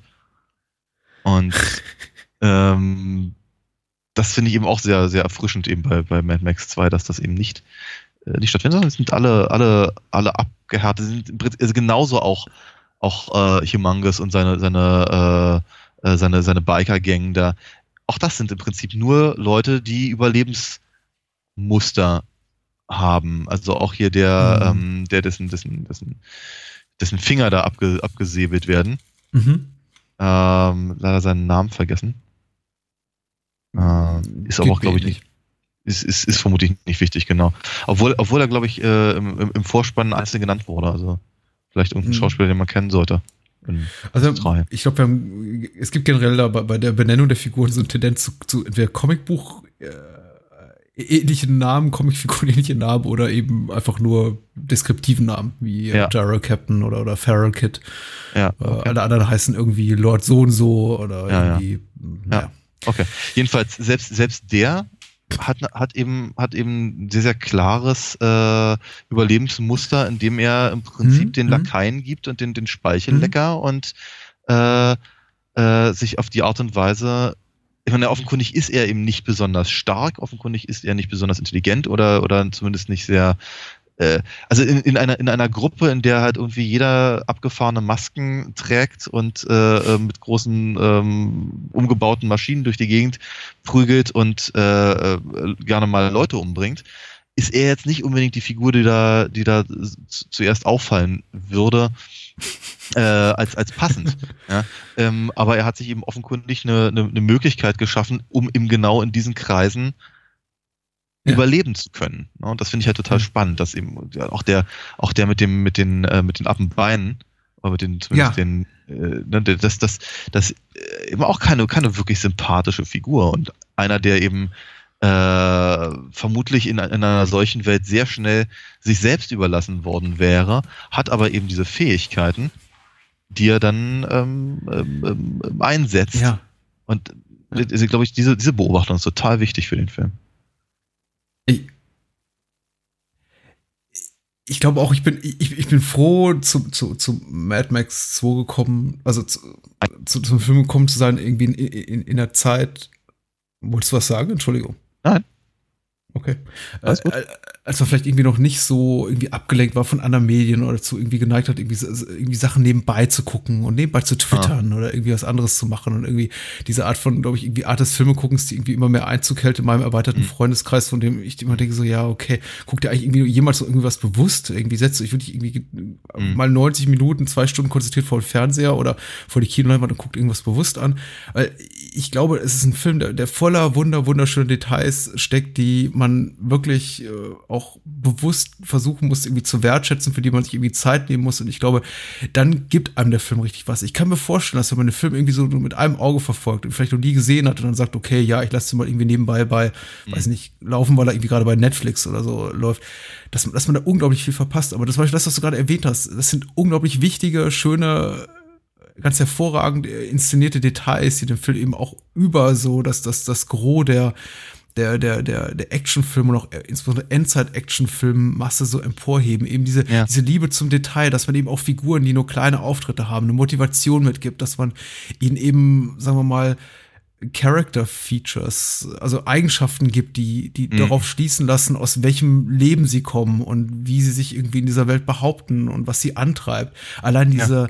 diese Aufhängung, an der sich dieser Mann mit Appenbein, ach, ich darf nicht so oft Appebeine sagen, aber jetzt, ich erlaube es mal, Appebeine, der Mann mit ohne Beine, äh, befindet. Das ist eben, äh, das, das wirkt tatsächlich so, dass, wenn man sich das ansieht und irgendwie bewusst ansieht, auf sich wirken lässt, man das richtig irgendwie nicht unbedingt vielleicht weiterdenken, bewusst weiterdenkt, aber zumindest weiter fühlt und irgendwie weiß, irgendwo im Hinterkopf, ich kann mir vorstellen, wo der herkommt. Ja. Der hat irgendwo wahrscheinlich auch mal ein Benzinlaster gefahren, wurde überfallen, Beine ab, äh, Krankenversicherungsschutz ist nicht mehr so gegeben in der in, in dem dortigen Umfeld. Jetzt muss ich mir irgendwie selber helfen. Aha, okay, ich habe doch irgendwie sowas wie einen Flaschenzug noch zu Hause. Ja. Und ähm, davon lebt irgendwie dieser Film auch. Der, der, der also dem, dem trieft so richtig das Herzblut und die Liebe zum Detail, so im Setdesign, in der ganzen Inszenierung und auch ja. in der Art und Weise, wie die Figuren geschrieben sind, wirklich so aus jeder Pore. Und äh, ja. du, du, merkst schon, vielleicht muss, muss ich mich selber auch ein bisschen beim Enthusiasmus stoppen. Nö, wieso? Mad Max 2 ist ganz großartig in der Hinsicht. Ich finde ja. ihn wirklich ganz, ganz bemerkenswert. Und ich brauche immer eine kleine Zeit, bis ich so reinfinde, weil ich denke so, ja, immer, es geht mir jedes Mal so, wenn ich den Film sehe und ist, ich habe mir das, das sechste, siebte Mal gesehen, dass ich die ersten 10, 15 Minuten denke, ja, es ist eigentlich nur eine etwas größere und etwas abgefahrene Version des ersten Teils. Mhm. Aber dann kommen eben so die ganzen anderen Figuren ins Spiel. Man ja. merkt eben so, ach, der Daryl Captain ist nicht einfach nur irgendwie ein lustiger Trottel, sondern es ist mhm. auch eine, eine, eine, tragische Figur mit einer, mit einem wirklich ab, mit der abgebrühten zynischen Ader. Ja. Äh, und genauso das Kind und der, weiß nicht, Lagerchef, nenn, nenn, nenn man, nenn ihn wie du willst, und, und, und alle so wirklich. Äh, die ja. einzigen, die wirklich so äh, relativ eindimensional bleiben, sind die, die Oberbösewichte. Aber das ist, hm. finde ich, verzeihlich in dem Kontext. Ja. Es ist, es ist völlig in Ordnung. Also, ähm, dass äh, Wes im Prinzip nur die, nur die ähm, Personifizierung im Prinzip dieser, dieser, dieser brutalen Welt halt ist. Mhm. Ähm, aus hum, hum, äh, Humongous werde ich nicht ganz so schlau, muss ich ganz ehrlich sagen. ähm, weil er vermutlich im Zuge dieser, dieser Überlebensstrategien mhm. sich was sehr Spannendes halt ausgedacht hat. Ja? So, so, so, so eine Art no nomadischen Feudalstaat oder sowas. Ja? Meine, das, das, das, der sagt ja auch der Name an sich. Ja? Meine, man fragt sich, worauf er sich bezieht. Ja, mhm. Warum, warum so. Da, da, da, er ja irgendwie nie in dem Film großartig aus seinem Auto rauskommt, kann man nur mutmaßen, was unter der Gürtellinie bei ihm da abgeht. Mhm. Äh, aber Humongous muss ja irgendeinen Grund haben. Ähm, und eben die Tatsache, dass er halt nie seine Maske ähm, abnimmt, aber sehr eloquent spricht, mhm. ja, was man von Wes jetzt so nicht sagen kann. Ähm, also da, ich meine, vielleicht, vielleicht, vielleicht ist das aber eben auch gerade das Clevere, dass man eben nicht wirklich erfährt, was es mit dem auf sich hat es hat auch durchaus was Komisches, wenn Humongous spricht. So, so, so wirklich, ich, ich finde diese, die, die Szene, in denen er eben seine großen Reden schwingt, das gibt, glaube ich, mindestens zwei davon in einem Film, ja. immer, immer, immer, sehr großartig, aber sie entbehren nicht in einer gewissen Komik, aber es ist irgendwie eher so eine, es, es hat sowas, es ist sowas, so, so eine grandiose Art der Komik, sowas, äh, ich weiß nicht, so, sowas Opern- oder Operettenhaftes. Ja, äh, ja klar. Ist natürlich, sie, sie sich schon spricht. Du hast ja diesen, du hast ja diesen, ich glaube, einen schwedischen Bodybuilder in dieser, ja, in, in dieser Maske, der gesprochen wird von einem sehr eloquenten anderen Darsteller, dem eben sehr, sehr schlaue Worte auch teilweise in den Mund gelegt werden und dann das Ganze so im Zusammenschnitt mit äh, äh, ich wollte gerade sagen, Cirque du Soleil inspiriert äh, äh, Autos, dann Künstlern, die da im Hintergrund rumspringen. Das war natürlich irgendwie lange, lange vor Cirque du Soleil, aber es ist ja. irgendwie, es hat, es hat so was, was albtraumhaft Surreales und irgendwie oh ja. auch was ganz Komisches, so diese ganze Art der, der, der Selbstinszenierung dieser Figur. Ja, aber damit ist natürlich mit Operesque bist du natürlich äh, äh, durchaus auf der richtigen, auf der richtigen äh, Spur. Ja, weil wie gesagt, äh, Humongous offenkundig eine, eine Form von Macht ausübt über die mhm. Inszenierung seiner, seiner, seiner selbst. Ich meine, wie hat er selber Macht nicht viel mehr. Er hat ja, er hat ja eben den, den, den Körper dafür. Nur sieht man nicht genau, was er damit eigentlich tatsächlich tun kann. Mhm. Ähm, und vielleicht hat er irgendwann mal was getan, um an, an diese Position zu kommen, aber er ist da eben das Alpha-Männchen, das eben entsprechend brüllt, um die, die Jungen eben auch im Schach zu halten, wie man ja auch durchaus sieht, wenn er mit Wes unzufrieden ist und ihn dann eine Weile an der, an der Leine hält und so. Ne? Mhm. Der redet ja auch immer von ihnen als, als seine äh, äh, War Dogs, sagt er? War Dogs? Ja, ja, ich glaube schon.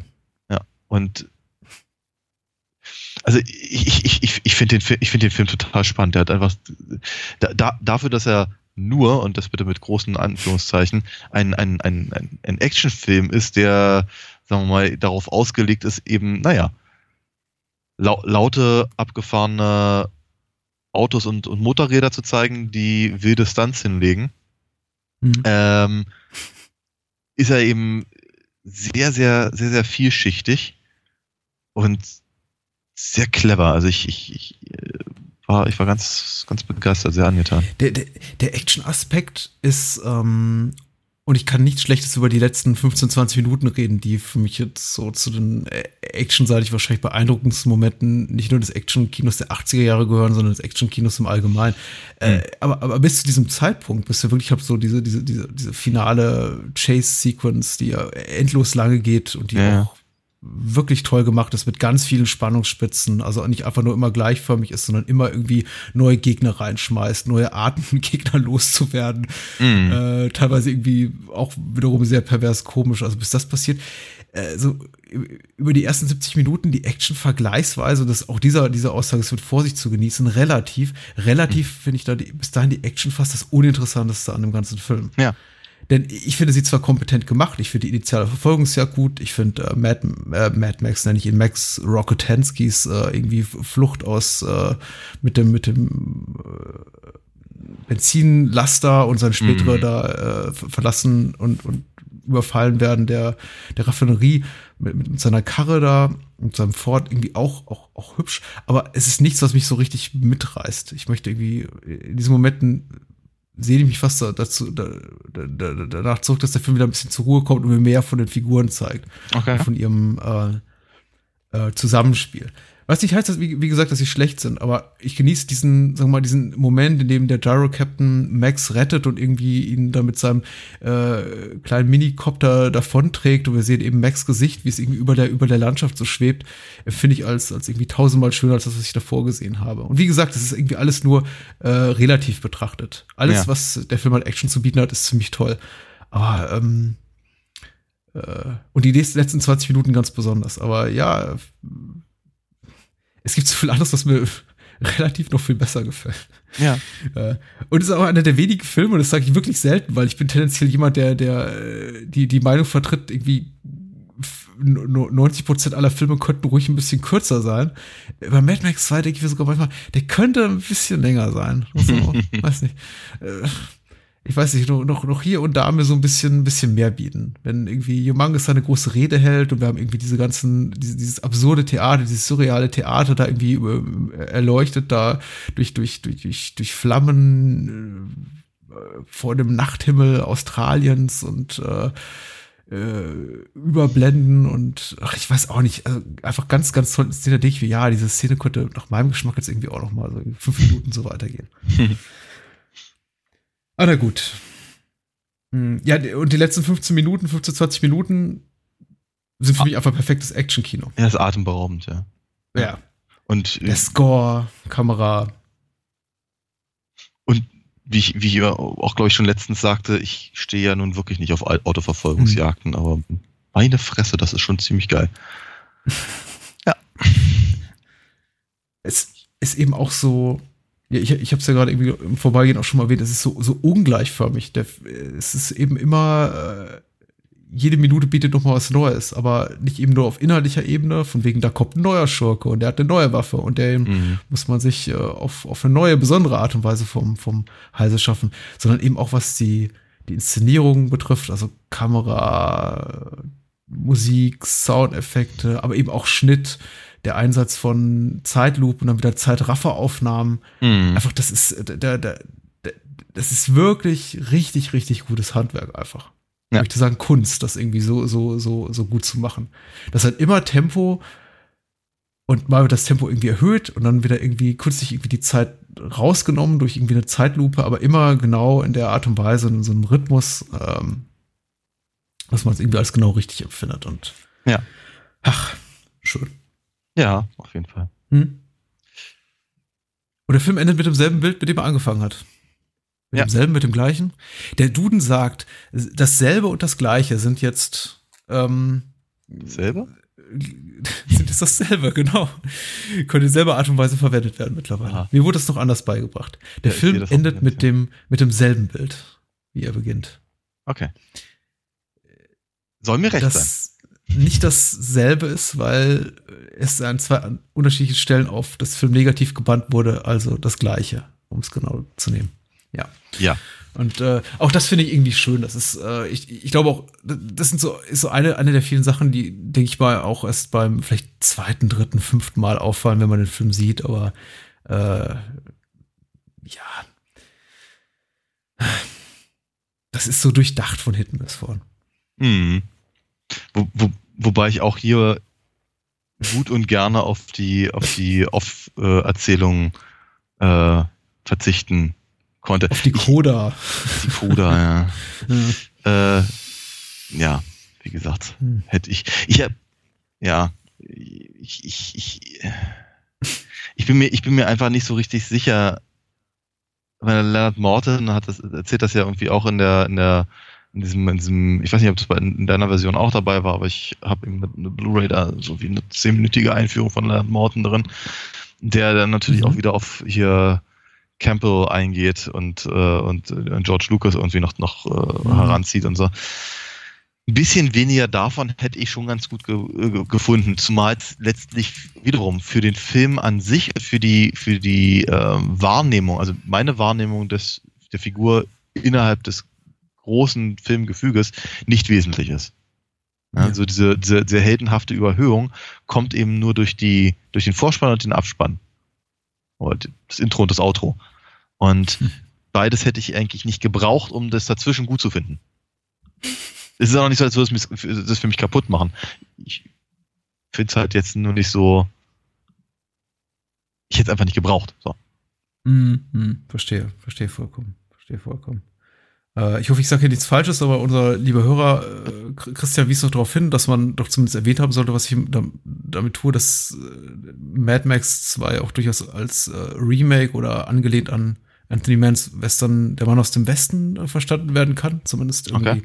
sehr, sehr ähnlich konstruiert ist. Und äh, ein Film, den ich leider nicht gesehen habe, muss ich zu, meinem, zu meiner Schande gestehen, mhm. was ich demnächst nachholen hat der, werde. Was hat der, hat, der, hat, hat der einen englischen Namen? Uh, Man from the West, Man of the West, Entschuldigung. Okay. Nee, dann sagt hm. er mir nichts. Hm. Ah, äh, und ja, ich, äh, ich freue mich schon darauf weiter über Mad Max zu reden. Das Schöne an der Mad Max-Reihe ist ja, und da hat ist sie auch so ein bisschen so das Gegengift zur, zur Rocky-Reihe, ist tatsächlich, dass die Filme zwar natürlich, was die grundsätzliche Thematik betrifft, immer äh, das, das äh, äh, Ähnliches zeigen in einem ähnlichen, ähnlichen Kontext und auch die Figur im Zentrum des Films äh, die gleiche bleibt, namentlich zumindest. Trotzdem mhm. natürlich jeder Film sehr gut eigenständig funktioniert und ja. äh, überhaupt nicht der üblichen Sequel-Vorgabe, äh, äh die irgendwie Hollywood sich so äh, oft, oft, oft zu sehr zu Herzen nimmt, folgt. Wir machen einfach irgendwie nur das, was es wir schon im Teil vorher gesehen haben, nur mit irgendwie noch großen Explosionen und äh, noch mhm. lustiger oder keine Ahnung. Mhm. Mhm, mhm, mhm, Noch mehr Ärsche und Titten oder sowas. Du, du willst, du, du willst damit sagen, dass Max im dritten Teil keinen sprechenden Roboter äh, bekommt, der ihm Bier an den Pool bringt? Ach, ich, ich vermisse, ich vermisse Rocky, ja. Oder Pauli. Pauli, ja. Ja. Äh, mm, nee, nee. Aber äh, der dritte Teil ist interessant. Ich glaube, Vielleicht. ich, ich, ich, sag, ich sag das ja, glaube ich, schon mal, ich glaube, der einzige, den ich vollständig gesehen habe, aber so lange her, dass ich mich kaum noch dran erinnere. Wird- Ich bin, Äh, ich bin, ich bin, äh, ich bin sehr angetan von unserer, von unserer kleinen Mini-Reihe hier. Jetzt, ja. Nicht gut. Gut, dann, ich glaube, es ist an der Zeit, bevor wir uns. Äh, einige, Zusch äh, einige Hörer lamentieren ja, dass wir, dass wir über äh, Twin Peaks äh, sprechen und, und, und, und der, der Filmdiskussion Zeit stehlen. Aber, Ah, liebe Hörer, wir würden auch nicht länger über die Filme sprechen, wenn wir nicht über Twin Peaks sprechen Richtig. würden. Glaube ich zumindest. das denke ich jetzt auch, Oder? ja. Wir, wir hören normalerweise auf, über die Filme zu reden, wenn wir nichts mehr dazu zu sagen haben. Man glaubt es uns nicht. Ich habe Ja. ich, ich hab, ich hab Stimmen gehört, die, die uns das nicht glauben. Die denken, wir wollen irgendwie hier so ein Radioformat machen, irgendwie strikt bei unseren irgendwie 80 Minuten bleiben oder 90 Minuten bleiben. Aber Nee. nein, dem ist nicht so. Es ist einfach, äh, äh, einfach Schluss. Und äh, über, über Mad Max haben wir uns jetzt genug gefreut. Da gibt es nicht mehr so viel zu sagen.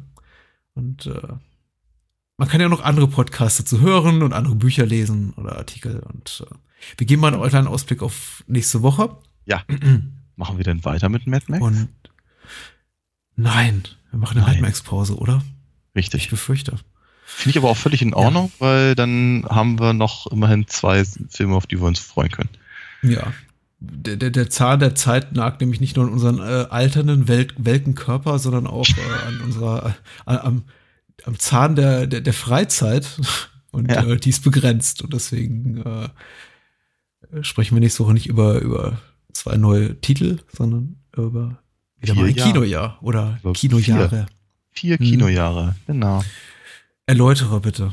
Wir machen, wir machen jetzt einfach mal das Dutzend voll oder den, den, den Sack zu oder wie man es auch mal nennen möchte. Wir werden einfach mal beim nächsten Mal die 80er hinter uns lassen, wenn wir über, ein, über, über das Filmjahr reden und äh, eben entsprechend tatsächlich die Jahre 80 bis 83 in einem Abwasch durchexerzieren. Mhm, mhm, Genau. Ein Blick auf die deutschen Kinocharts der Jahre, die Daniel gerade genannt hat. Und wir suchen uns einfach die Rosinchen raus und Ja. äh, ich, es gibt dann die volle Packung frü früher 80er, 80, 80 bis 83. So. Twin Und Peaks. jetzt zuvor in Twin Peaks, genau. Zuvor in Twin Peaks. Und äh, 9 von 10 Hörern schalten ab. Tschüss. Und wir freuen uns, wir freuen uns darüber, äh, über etwas, das wir äh, jetzt, jetzt mehrfach lamentiert haben. Ah, was macht eigentlich Matthew Lillard?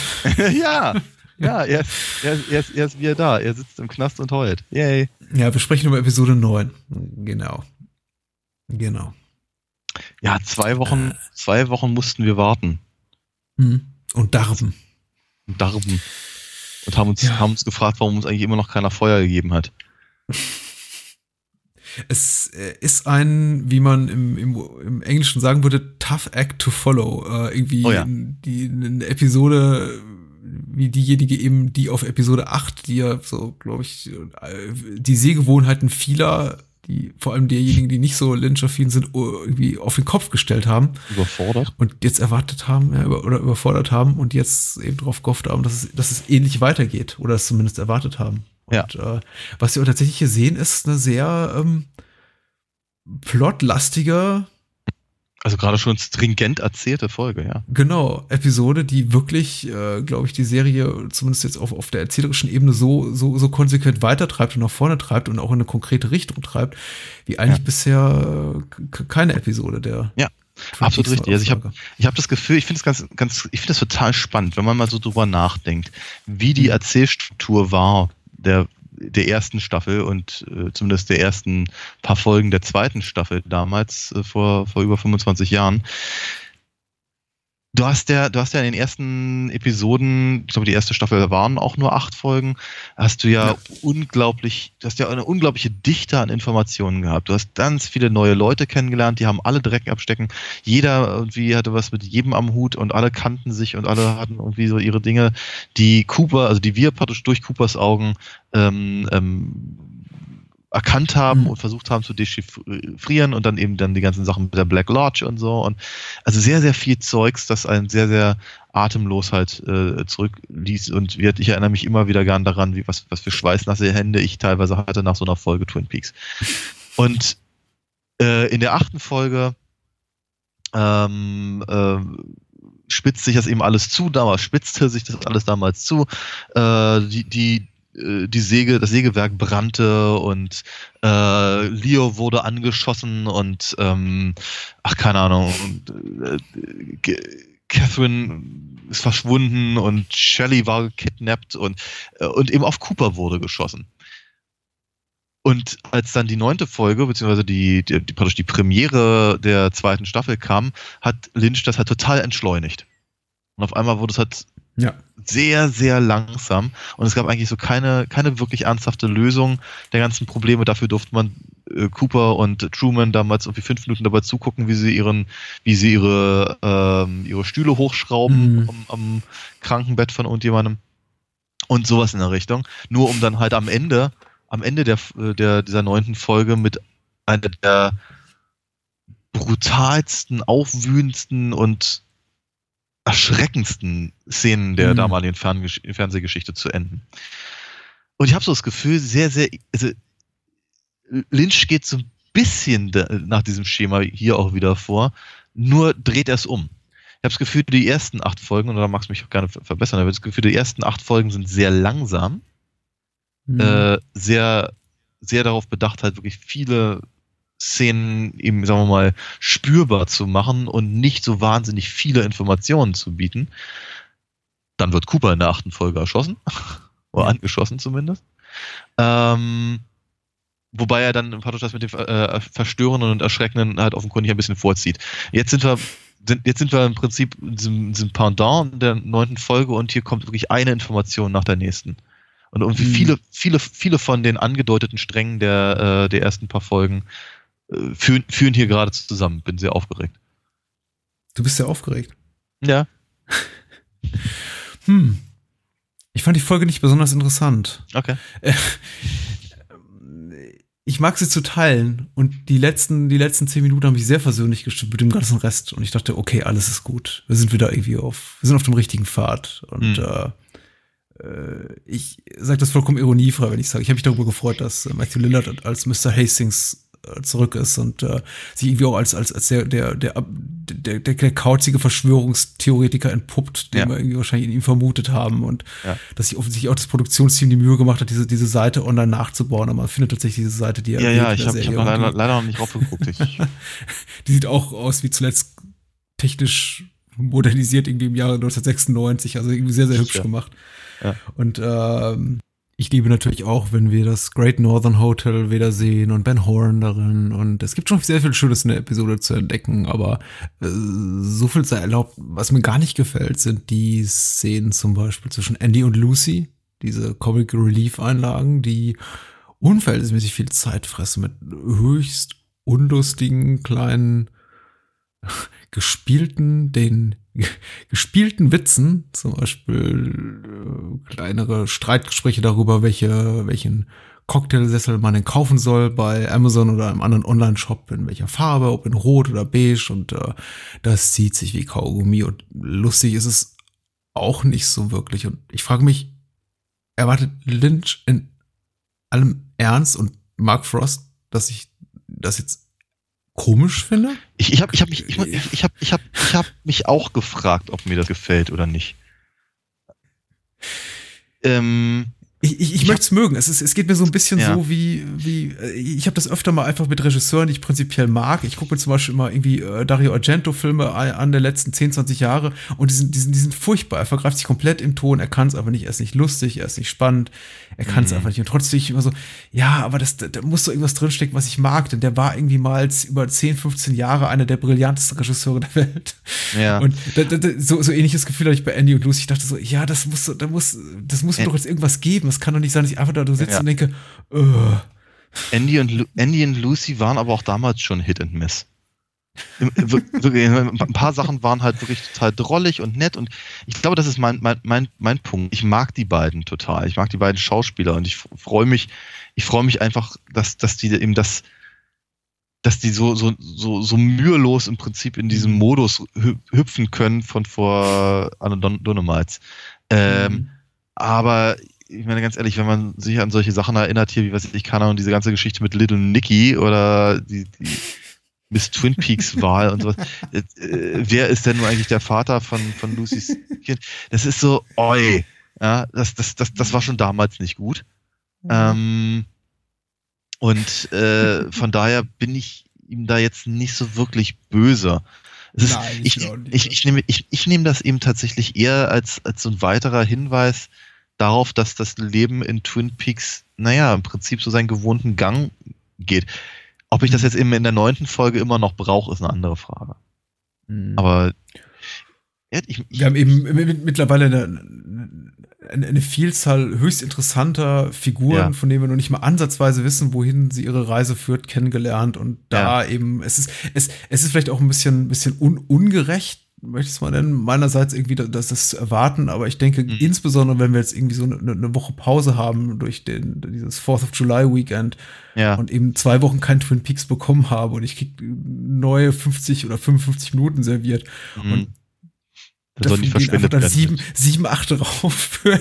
für, für Andy und Lucy Slapstick ist das einfach ja, so, okay. finde ich das bedauerlich. Ja. Also ich hätte, ich glaube, ich hätte mich auch, ich, ich, ich glaube, ich hätte, hätte es auch besser gefunden, wenn, äh, wenn Lynch und, und Mark Frost natürlich auch diese äh, Szenerie um Andy halt weitergeführt hätten mit dem, hm. mit dem Kerl, auf den er da am, am äh, an, der, an der Straße wartet. Zum Beispiel. Mhm. Ja, ich glaube, das hätte ich auch deutlich interessanter gefunden. Zumal sie das eben auch wieder durch den Einsatz von, von Badalamenti Score, äh, dem, dem ja so eine gewisse Form von Dringlichkeit gegeben haben, mhm. äh, die sich bisher zumindest noch nicht irgendwie äh, ausgezahlt äh, hat. Und ja, wie gesagt, aber ich, ähm, ach, ganz ehrlich, ich, ich, ich, ich fand aber eben auch zum Beispiel diese kleine Vignette mit, äh, mit, mit, mit Johnny Horn ganz interessant. Mhm. Ich, ich, ich, äh, ich fand das total sympathisch, äh, äh, Bobby und, und, und Betty Briggs halt zu sehen, weil das eben natürlich auch etwas ist, auf das äh, Mark Frost offenkundig hingearbeitet hat mit seinem, mit seinem Buch. Äh, hier Secret History of Twin Peaks.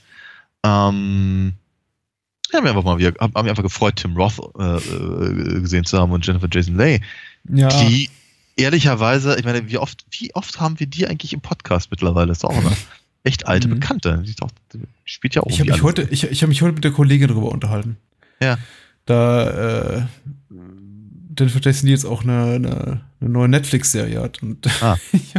okay. ich, und ich zu ihr sagte, die ist überall. Und ich erzähle dir auch mal was, was du gar nicht hören willst, weil es dich nicht interessiert, weil du den Podcast nicht hörst, aber die ist auch ständig in unserem Podcast. Äh. ja, ich kenne die gar nicht. Also sind es ah. ja die Millennials. Eieieiei.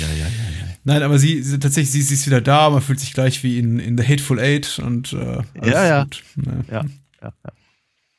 Das ist schon schön. Nein, ich, ich, ich, ich habe mich auch gefreut, sie, sie wiederzusehen. Das ist auch immer, glaube ich, so ein bisschen müßig. Ich glaube, gerade wenn man jetzt über Twin Peaks oder David Lynch generell spricht, irgendwas da, da zu kritisieren, dann jeder äh, zweite Hörer wird sagen so, ja, Twin Peaks irgendwie, David Lynch möchte auch die Zuschauer bestrafen oder will dich ärgern oder herausfordern oder das ist doch gerade der Punkt, dass er dir nicht das gibt, was du gerade sehen willst. Und alles hier, fair enough, ich akzeptiere das auch, aber durchaus, hm. es, es muss auch hier äh, möglich sein, mal irgendwie eine ehrliche Meinung zu äußern. Und ich finde ja, eben relativ, äh, hat, hat mir die Episode bisher von, von allen Episoden am, am, am wenigsten gegeben. Was nicht heißt, dass sie nicht voller schöner Momente war. Und irgendwie zwei habe ich gerade schon erwähnt. Was ich zum Beispiel auch sehr toll fand, war äh, der, der, der, der kleine Moment zwischen ähm, Agent Cole, also Lynch und, und Laura Dern, die Diane ja. spielt und äh, die, ja, die gemeinsame Zigarette, das hatte auch sowas, sowas, oh, das ja. angenehm, angenehm Sexuelles mit irgendwie ähm, irgendwie, ja. can, I, can I finish it off oder was sagt, sagt sie dann? Ja, ja, ja. Das ist schon, äh, ja. ich saß einfach da und hab nur breit gegrinst. Ja, das ist, das ist, klasse. Ach, die beiden funktionieren aber auch gut zusammen. Das ist, ja. Ich, ich, ich, ich muss ganz ehrlich sagen, ich äh, stehe nicht so wahnsinnig auf Laura Dern. Ähm, hm. Außer in David Lynch-Filmen. das ist absolut richtig, ja. Äh, hm. Äh, ja, ich stimme dir mal zu 90 Prozent zu. Das war, ich habe auch so mal so eine Schwierigkeit mit ihr. Wobei, äh, noch ein kleiner Tipp am Rande, sie hat zuletzt in der HBO-Serie mitgemacht, äh, Big Little Liars, die ist sehr gut. Okay. Da spielt sie diese fiese, fiese Mutti. Eine, eine von den späten Muttis, die äh, irgendwie mit Mitte 40 noch ein Kind kriegt und ganz böse sind. so, ähm, wieder mal irgendwie schlecht über eine, eine, eine, eine, eine, eine Minderheit gesprochen und äh, ich hoffe, wir kriegen keine böse Post. Äh, gibt's noch was zu sagen? Äh, Major nö, Briggs, Also, äh, warte mal, Major Briggs wird äh, leer gemacht, Dougys Ehering drin gefunden, Dougie, ja, wird von der Las Vegas Police die ich übrigens auch ganz Hops, toll finde. Ich mag die. ja. Mag die. die, die, die, die Szene, die, die ich auch gut fand, aber da ist, da, trifft das ganz gut zu, was du sagtest über den Beginn der zweiten Staffel. Das ist tatsächlich schon, geht schon so in die Richtung, äh, Lynch will einen irgendwie erstmal zur, zur, zur, zur Raison bringen und irgendwie zur Ruhe erziehen oder motivieren. Äh, die, die, die geht wahnsinnig lang, die Szene. Die überstrapaziert irgendwie so, finde ich, für mich immer so ein bisschen ihre Halbwertszeit um, um, um ein paar Minuten. Wieder Jetzt für mich echt tot, jetzt für mich echt totgelaufen nach zwei, drei Minuten und es geht immer, immer weiter. Aber gut. Ja. Welche denn? Die, die, die mit den, Äh, die, mit die- den äh, Bullen. Die mit, die mit den drei, drei, drei Vegas-Bullen und äh, Okay. einfach nicht, end, nicht, nicht enden will. Ja. Ja, genau. Okay. Ähm, aber so ist das. Auf jeden Und Fall. es geht ja weiter. Und äh, ja. Lynch hat ja sowieso sein eigenes Tempo und er hat ja auch schon, schon offen zu äh, ku- kundgegeben, er lässt sich da irgendwie auch nicht reinpfuschen und er hat ja auch, glaube ich, mal in einem Interview darüber gesprochen, wie er, wie er die Serie auch äh, äh, jetzt irgendwie quasi geschnitten hat, nämlich äh, quasi schon in dem Sinne, dass er sich da in ach- 18 Stunden oder keine Ahnung, abzüglich, es sind ja nicht immer ganz volle Stunden, irgendwie einen 16-stündigen Film da äh, zurechtgeschnitten hat und dann einfach an einigermaßen strategisch sinnvollen Stellen gesagt hat, so, Ja. hier ist die Episode vorbei. Ohne wirklich äh, darauf zu gucken, hat die jetzt ein unglaublich dramatisches Ja. Finish und einen Cliffhanger, der dich dazu verleitet, die nächste Folge zu gucken. Also ich bin, das, das, das sagte ich zu meiner deutlich besseren Hälfte auch am Ende der, äh, der, der neunten äh, Twin Peaks Folge jetzt. Ähm, ich bin sehr, sehr gespannt darauf, die, die Serie nochmal zu gucken, äh, wenn sie, wenn sie fertig ist und im Prinzip man halt den ganzen, den ganzen äh, Eindruck hat und dann, dann, ja, ich werde sie sicherlich nicht 18 Stunden am Stück gucken, ähm, aber so mehr oder weniger halt. Finde find ich, also ich bin da schon sehr, sehr, sehr gespannt drauf, wie das dann halt wirkt. Und das war's. Ja. Für diesen Podcast, für diese Woche in Twin Peaks und ähm, ja, nächste Woche 80er Packung, aber so richtig die volle Packung. So voll wie noch nie. Ich sag gute Nacht und was sagst du? Ähm, bye bye.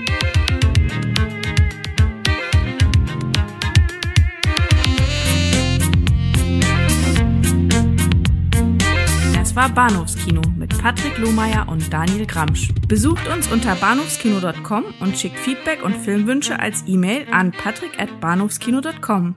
Bei Facebook, Twitter, iTunes, Stitcher und über alle bekannten Podcast-Apps sind wir natürlich auch zu finden. Unter alinafox.de könnt ihr Daniels Comics lesen und bestellen. Alina Fox Hörspiele sind übrigens bei Amazon, Audiamo und überall dort erhältlich, wo es etwas auf die Ohren gibt. Natürlich auch im gut sortierten Einzelhandel. Vielen Dank fürs Zuhören und adios. Thank